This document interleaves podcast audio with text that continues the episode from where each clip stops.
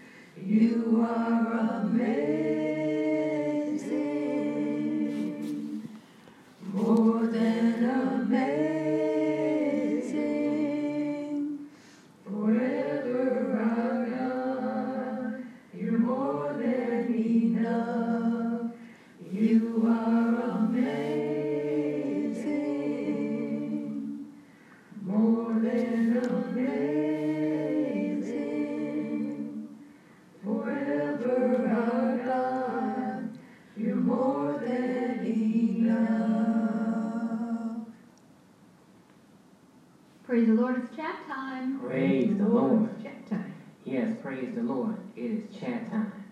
Now, we will continue our discussions of current events and scriptures. Praise the Lord. So I want to talk about, you know, some current events, but I really want to talk about some scripture. And what I really want to talk about today is about repenting and repentance and how how a person knows that they are really repenting for a godly reason and not a selfish reason. But I want to, so think about that first, and then we're going to talk about some current events. So I know we mentioned this on the program before about a blind woman who is banned in a park for sharing the gospel. she would just she would ask passersby about Jesus and share the gospel with them and offered would offer them a free copy of the Gospel of John. And so they banned her from this park. And she was so irritated that she went ahead and she sued, according to CBN News. Where, was this? Um, I thought it was in New York, but I'm not sure. I can't remember. It was a public park, I imagine. Yeah. Okay. But she wasn't bothering anybody, and nobody complained. so, so no one Really? complained. It was just some official, somebody, who, uh, what, an employee at the park who, who saw her doing this. I'm not sure. I can't remember. I don't have that article in front of me from quite a while ago. But um, so the the woman's name is Gail Blair, and she was represented by First Liberty Institute and William Wray W R A Y Jr. of Adler Pollock and Sheehan PC. The two firms reportedly took up her case because banning a blind woman from entering a public park simply because she offered people she meets religious material is outrageous and discriminatory, said counsel.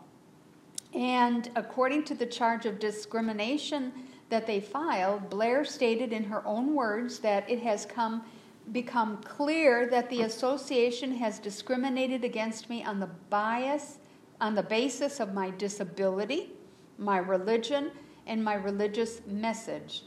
The charge of discrimination continues.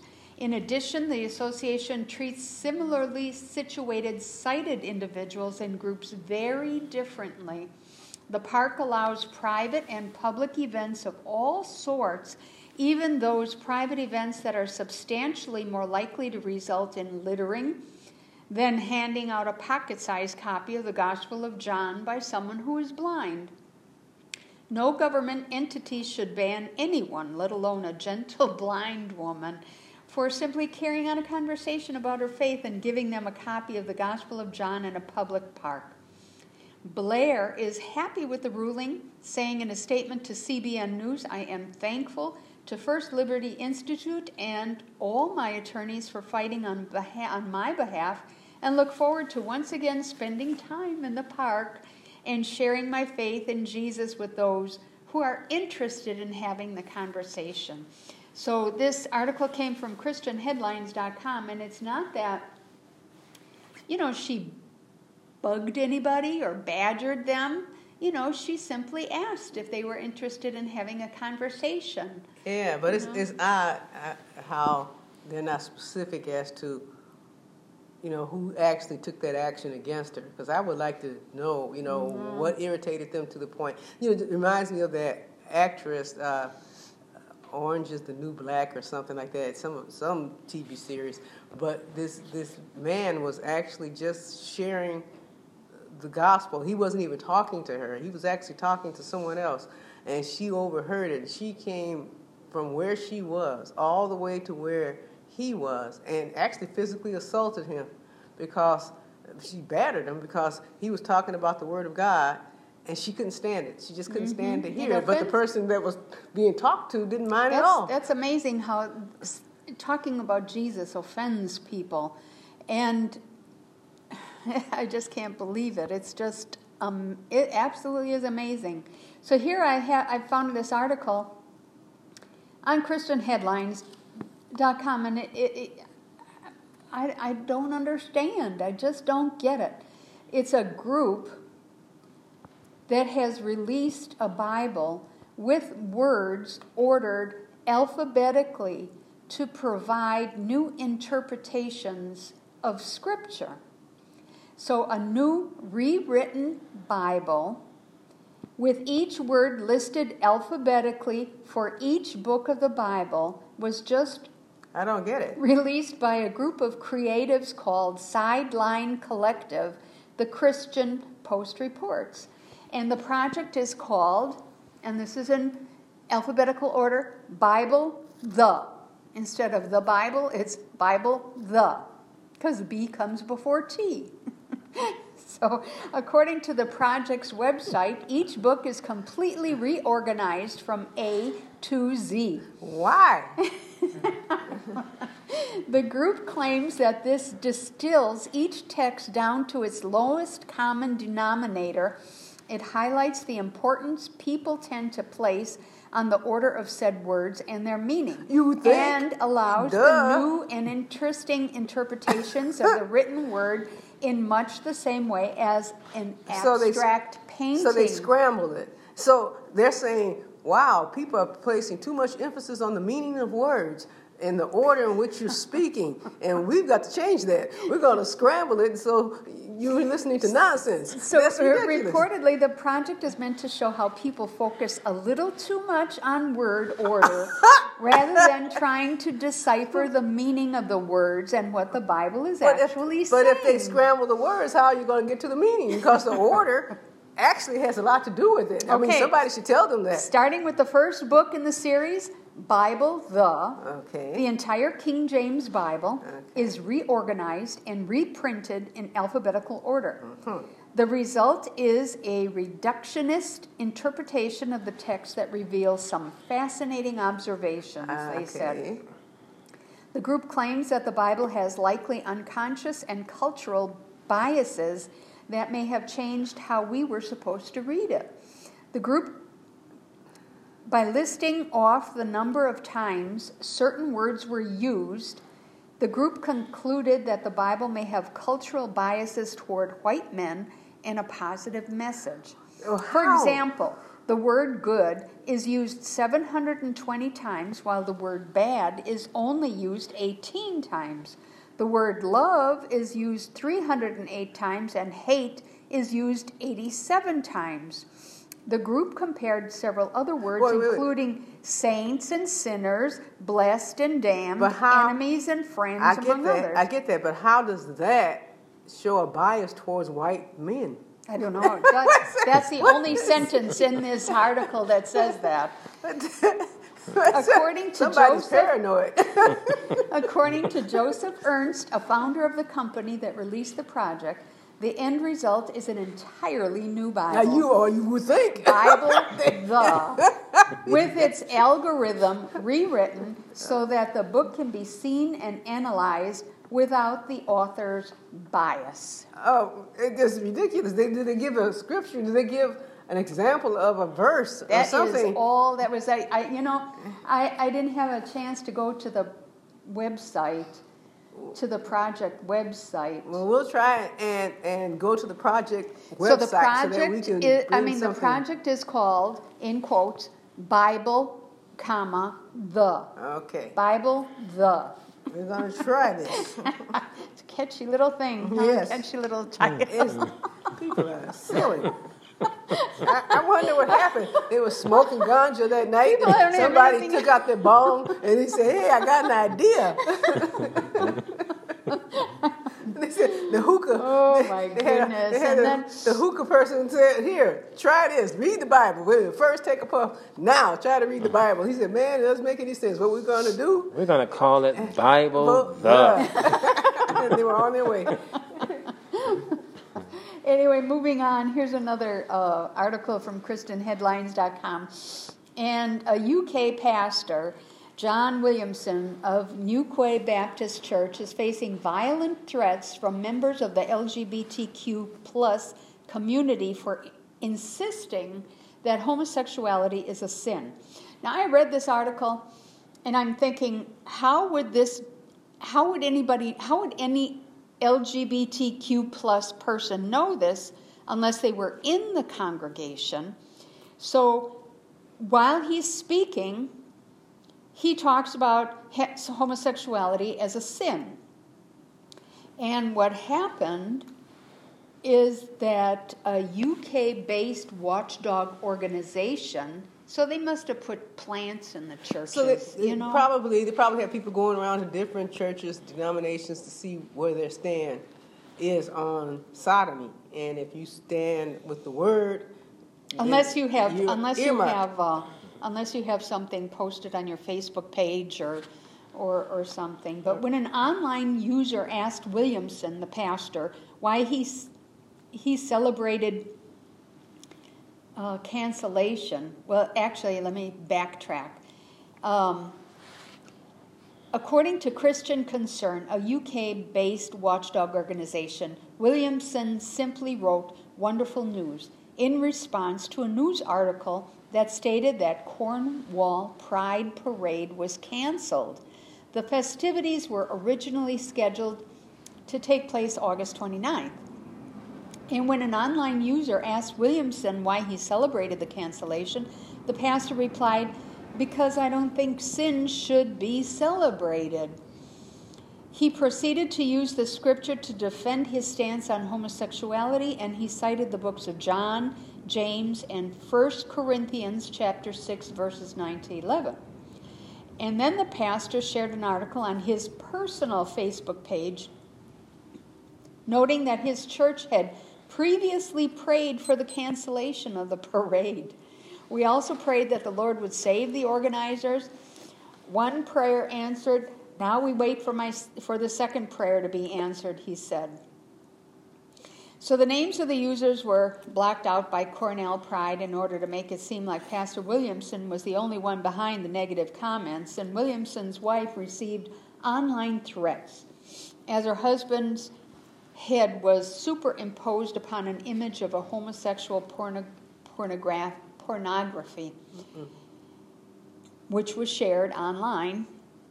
The pastor was then reported by Cornwall Pride's you know- you know followers what's to the about- police for hate But speech. you know, yeah, but you know what's interesting about that?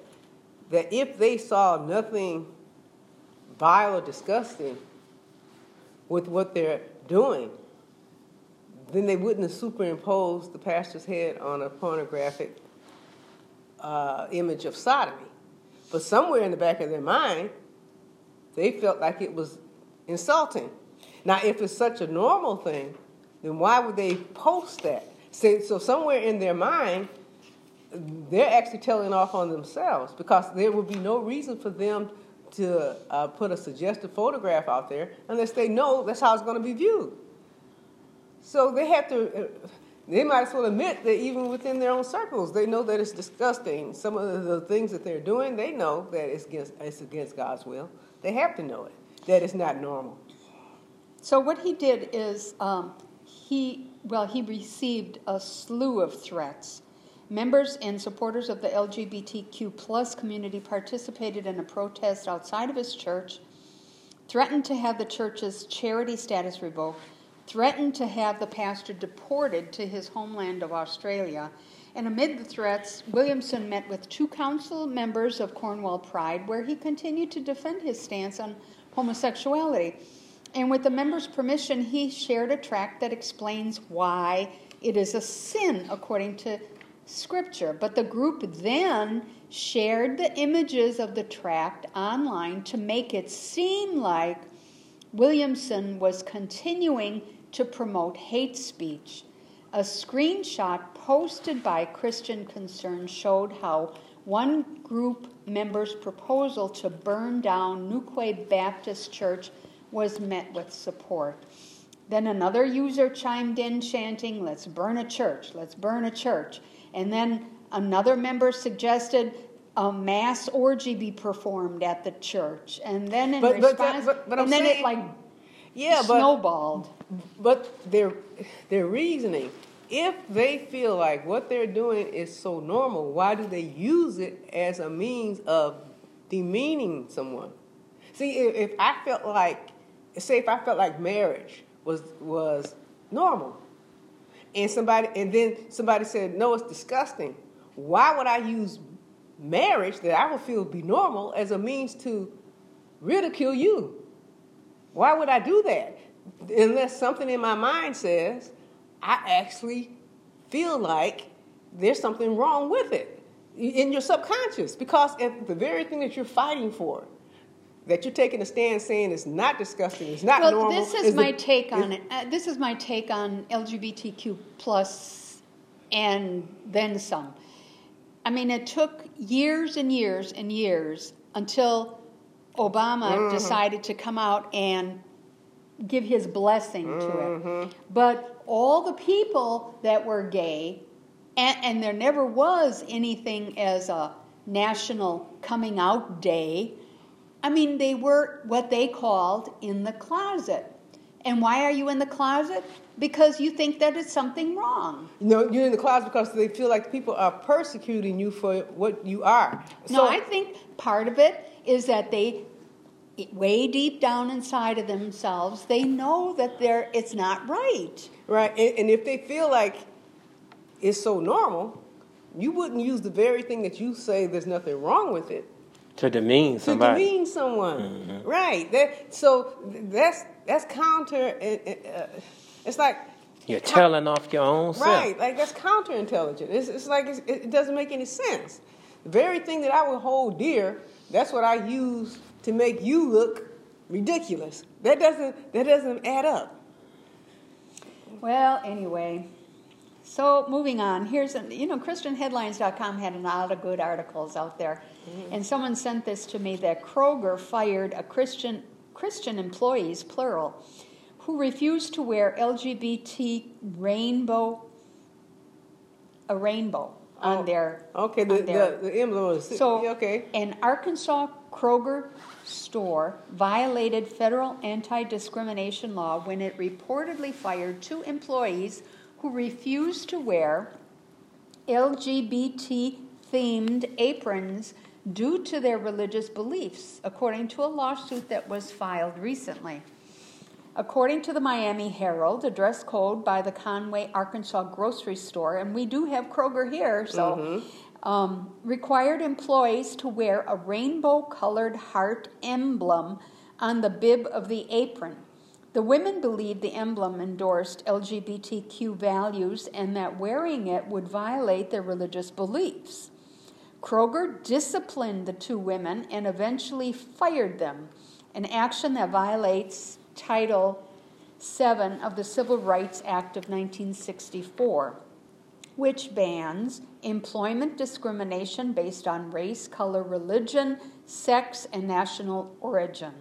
But that has nothing to do with Both employment. women are Christian. Right. But I mean, wearing an emblem has nothing to do with employment or job performance. So the two women offered to wear the apron with the emblem covered, and the other offered to wear a different apron without the emblem, but the company made no attempt to accommodate them. Companies have an obligation to consider requests for religious accommodations, and it is illegal to terminate employees for requesting an accom- accommodation for their religious beliefs. Which makes sense. The EEOC tried but failed to reach a pre litigation settlement, the news release said, and the lawsuit seeks monetary relief in the form of back pay and compensatory damages, as well as an injunction against future discrimination. The Kroger Company operates 2,758 grocery stores in 35 states under a variety of names, including Kroger and Harris Teeter, and I believe, Pick and save. right, I believe Pick and Save is one of them. Right. Well, anyway, I wonder how the outcome. I, w- I would like to see if they win their lawsuit. I don't know, we'll have to follow it. Um, so I had articles sent to me about um, the recent um, political, you know, how o- Obama is going out and Trump and Biden and and Pence and everything, you know. So by, Yeah. by the time you hear this, the election is going to be over, and I don't know, as someone once told me recently, we'll either be celebrating or crying, one of the two, I don't know. But um, in any event, I think this whole nation needs um, to take a step back and examine themselves and um, repent for what they've done. Or, and so I was thinking in terms of because I have a lot of articles that were sent to me about, you know, how the nation um, needs to turn to God. We're at a dangerous moment, and uh, people, Christians, need to be